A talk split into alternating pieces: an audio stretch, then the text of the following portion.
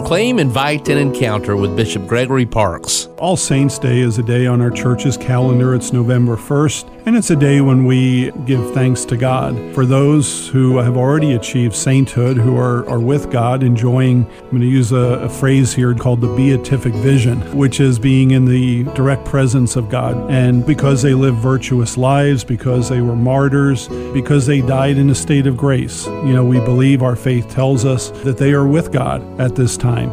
And so we celebrate them. And we also remember our call to strive for holiness. We're, we're all called through our baptism to be saints.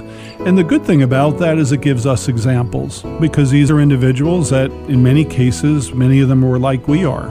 As I always say, I mean, saints are not people that never committed a sin. And so, though we, we sin on our journey, we seek God's forgiveness, His mercy. We seek to be in a state of grace so that ultimately, when we pass from this world, that we can be with God in the joy of heaven. For podcasts and social media accounts, visit bishopparkes.org.